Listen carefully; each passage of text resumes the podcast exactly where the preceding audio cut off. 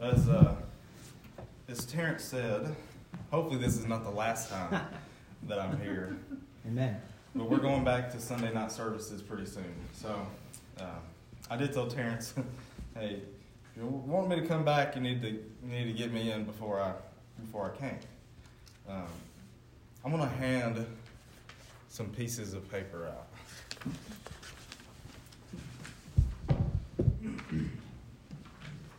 Hold on to these for right now. So, no um, paper airplanes or origami or anything like that just yet. I mean, after the sermon, you can do whatever, whatever you want to, but for right now.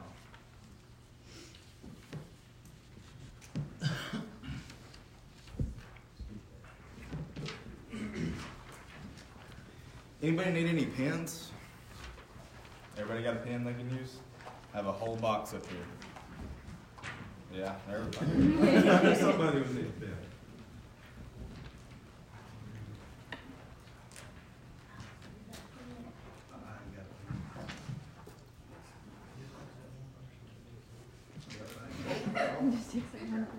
Yeah. No, everybody needs five. That's okay. Morgan supplies all my pens.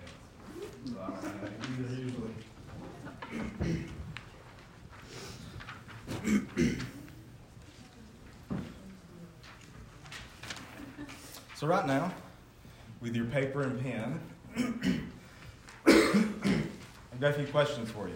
And this is just for yourself. We're not going to share. Um, so be honest when you when you answer these questions. My first question is How long have you been a Christian? How long have you been a Christian?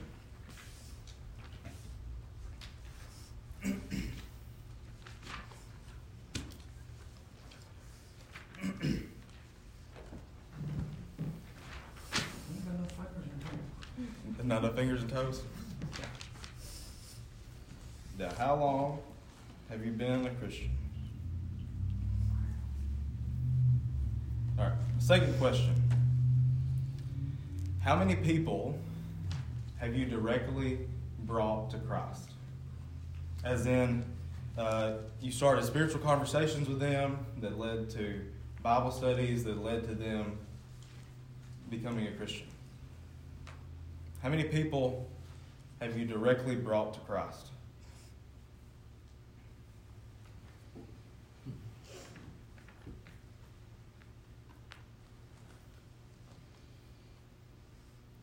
Right, two more questions.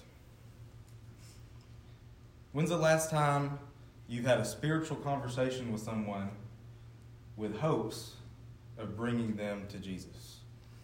You started up a conversation with them, asking about their spiritual life or bringing Jesus into their life with hopes of eventually bringing them to Jesus.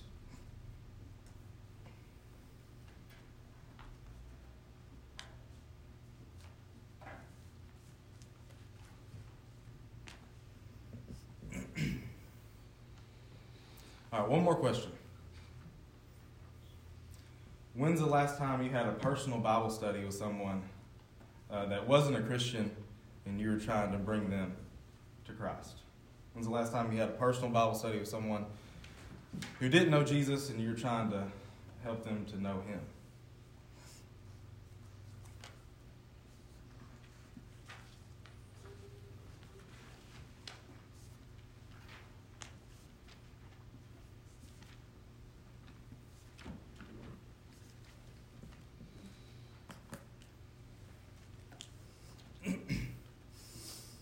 All right, so that's all the questions. You can uh, set that aside or put it in your pocket or whatever you need to do right now. We're not going to look at that. We'll come back to it in a little bit.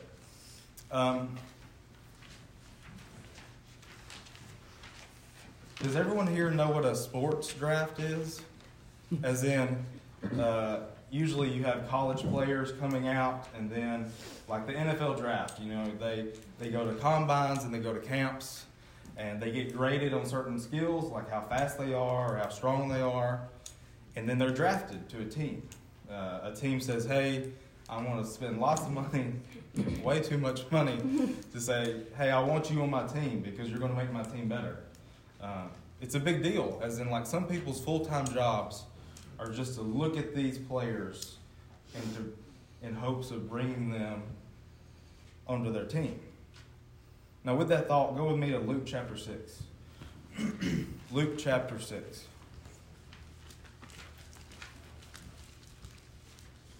Luke chapter 6, starting in verse 12. Luke chapter 6, starting in verse 12.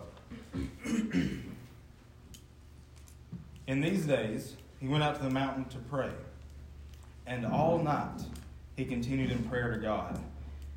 And when day came, he called his disciples and chose from them twelve, whom he named apostles Simon, who he named Peter and Andrew his brother, and James and John, and Philip and Bartholomew, and Matthew and Thomas, and James the son of Alphaeus, and Simon who is called the Zealot, and Judas the son of James, and Judas Iscariot, who became a traitor. So here we have, have Jesus, and it's, it's draft day for him. He has all these disciples, and he's picking 12 to say, hey, I want you to be with me. I want you to be with me in my ministry, and I'm going to teach you, and we're going to spend three years together. And for him, it's a big day. Let's go back to verse, verse 12 and look at that. In these days, he went out to the mountain to pray. Listen to this. And all night, he continued in prayer to God. When's the last night? When's the last night you prayed all night long? I've never, I've never prayed all night long. Um, nothing's been on my heart, I guess, to where I stayed up all night long praying about it. But here we see Jesus in the fact that he prayed for hours and hours. So him picking these 12 people was a big deal. It was a very big deal to him. he prayed for them when he was going to pick them. But he prayed for them again another time. Let's go to John chapter 17. John chapter 17.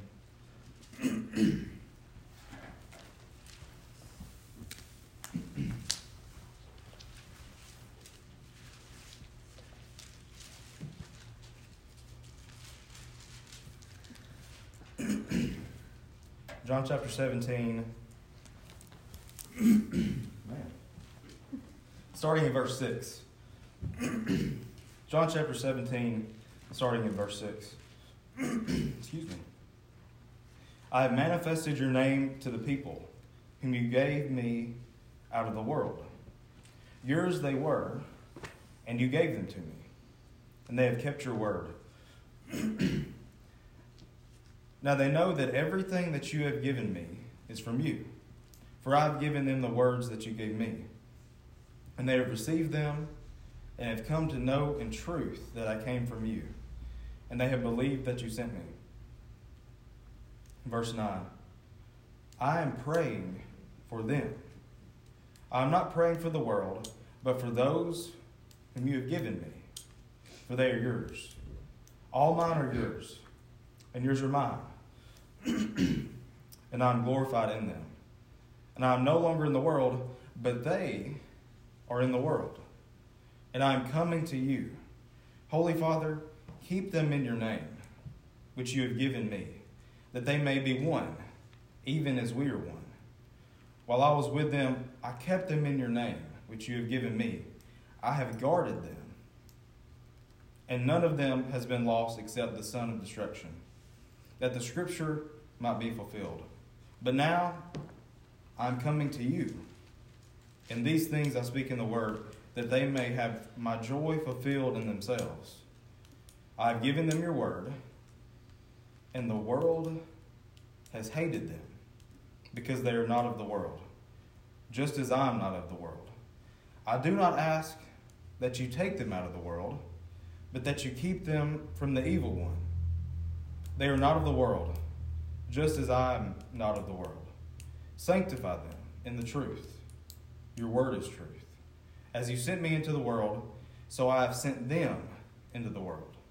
And for their sake, I consecrate myself that they also may be sanctified in truth. so here we have Jesus. And if you look over, look over, for me, a page in my Bible, uh, chapter 18, we have the betrayal and the arrest of Jesus. So here, Jesus, he know that he knows that the end is coming. I've never been in a position to where I knew I was going to die. And I don't know what I would do if I was in that position. But part of me thinks that I would not be thinking about other people. I'd be thinking about myself.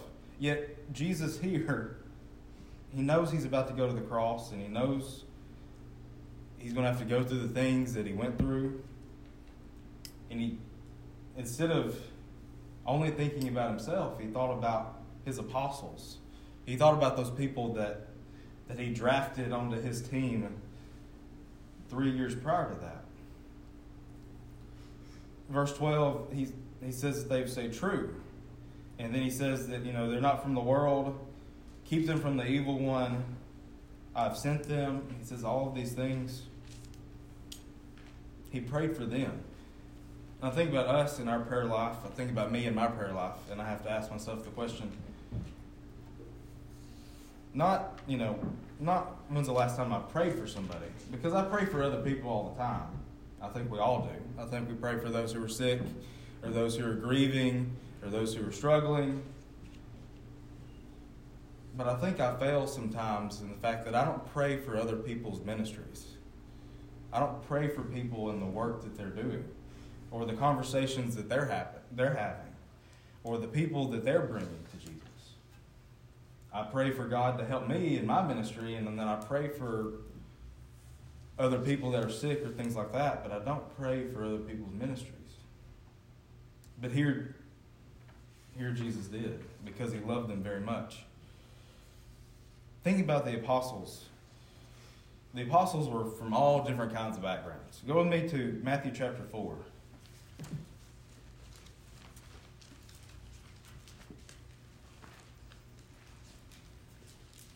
Matthew chapter 4, going to verse 18. Going back to the beginning of, of when he called some of those apostles. Matthew chapter 4, starting in verse 18.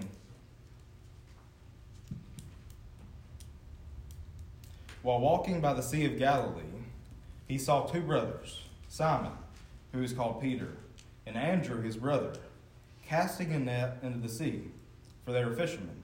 And he said to them, Follow me, and I will make you fishers of men. Immediately they left their nets and followed him.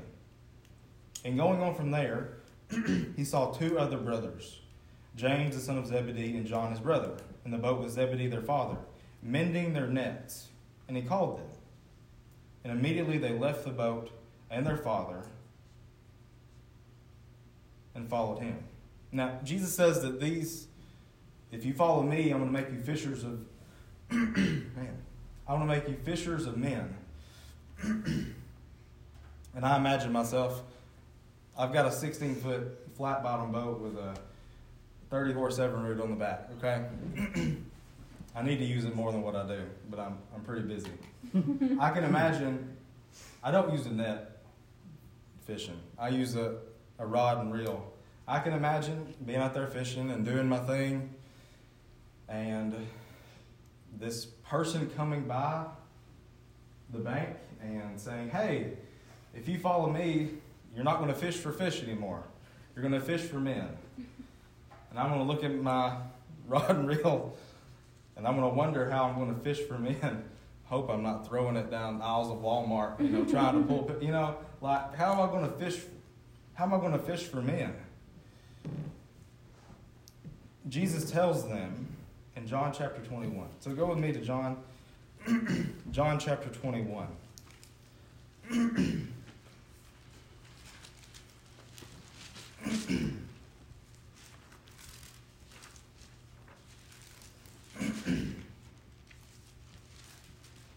Now, we're going to be starting in verse 15, but the context of what's happening is Jesus has, has left. Um, he, he's been killed, and these men who had followed him for three years, they don't know what to do. They have no idea what to do now. Their mentor, their friend, he's gone. So they've gone back to what they've always done. They've gone back to fishing. And then they see Jesus on the bank and they swim to shore. Starting in verse 9, they, they sit down and they eat a meal with Jesus. And that gets us to verse 15.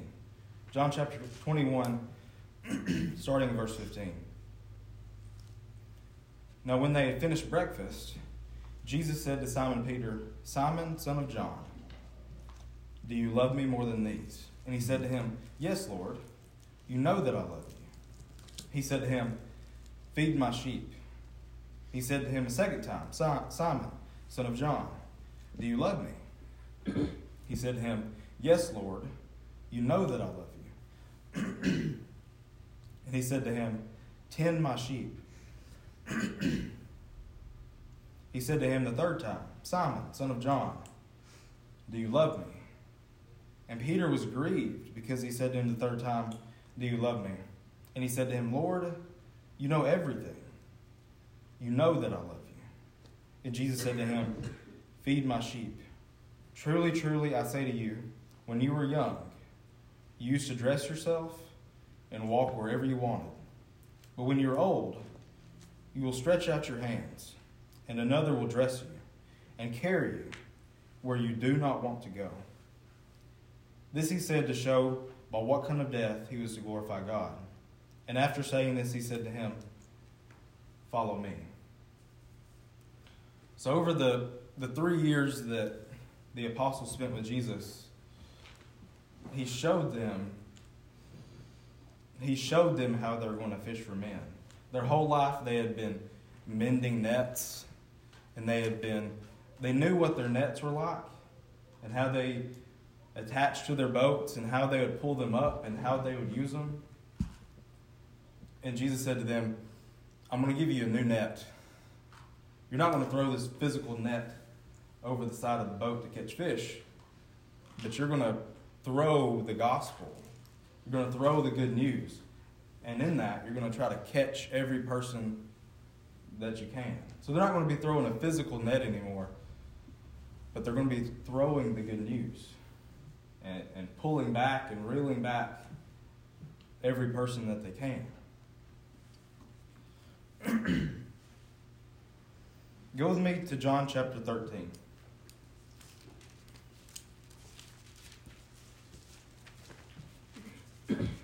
John chapter 13. Jesus showed them what nets they were going to be throwing. But he also he also left an example for. Starting in verse 12. John chapter 13 starting in verse 12. And when he had washed their feet, and put on his outer garments, and resumed his place, his place, he said to them, Do you understand what I have done to you? You call me teacher and Lord, and you are right, for so I am.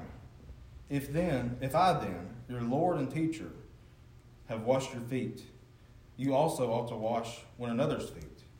For I have given you an example that you should do just as I have done to you. Truly, truly, I say to you, a servant is not greater than his master, nor is a messenger greater than the one who sent him. So here we go again. We're at the Last Supper before Jesus leaves them. And we read from another gospel that they had been talking about which apostle was the best apostle? Uh, which was, you know, which one, which one was the first up to bat? You know, which one was the best?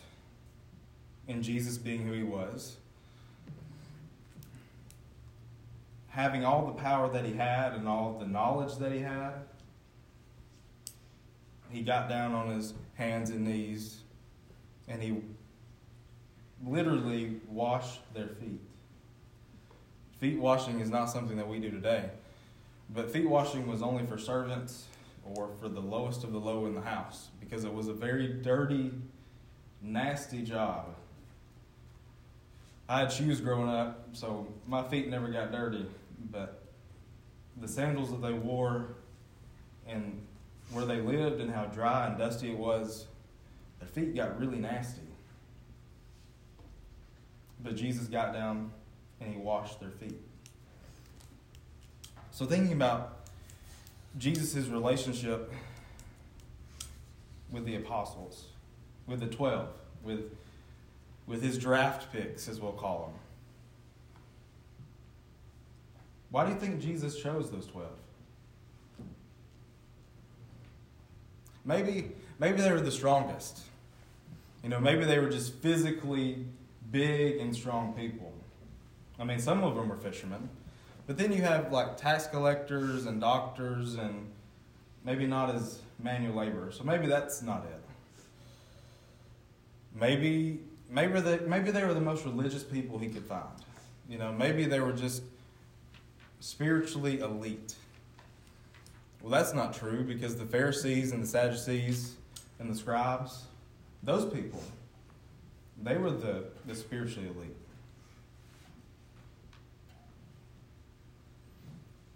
He, he chose them because he knew that those 12 men would give their lives to him. They would give their lives to his purpose and his message. They would spend the rest of their lives giving, giving themselves to God. And most of them, all of them but one, dying for Jesus. So I want you to get your little piece of paper out. Again, if you put it up.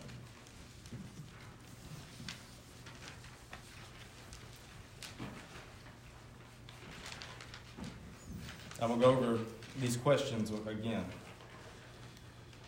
Number one, how long have you been a Christian? Number two, how many people have you directly brought to Christ? Number three, when's the last time you had a conversation with someone in hopes to bringing them to Jesus? And number four, when's the last time you had a personal Bible study with someone in hopes to, to bring them to Jesus?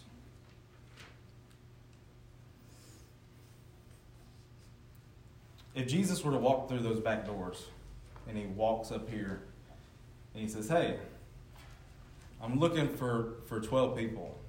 I'm looking for some apostles to follow me and to, to live with me for years and then, you know, to give their life for me. Who'd he pick? Who would he pick out of, out of us in this room? No. I want you to take your piece of paper and I want you to, to crumple it up, put it in a ball.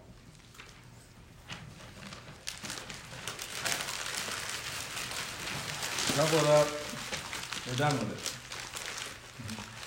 Because Jesus did not choose the 12 based off of the things they had done. He didn't choose them based off of their past, the deeds they had done, but He chose them because of the things that they would do. So my question still, t- still stands.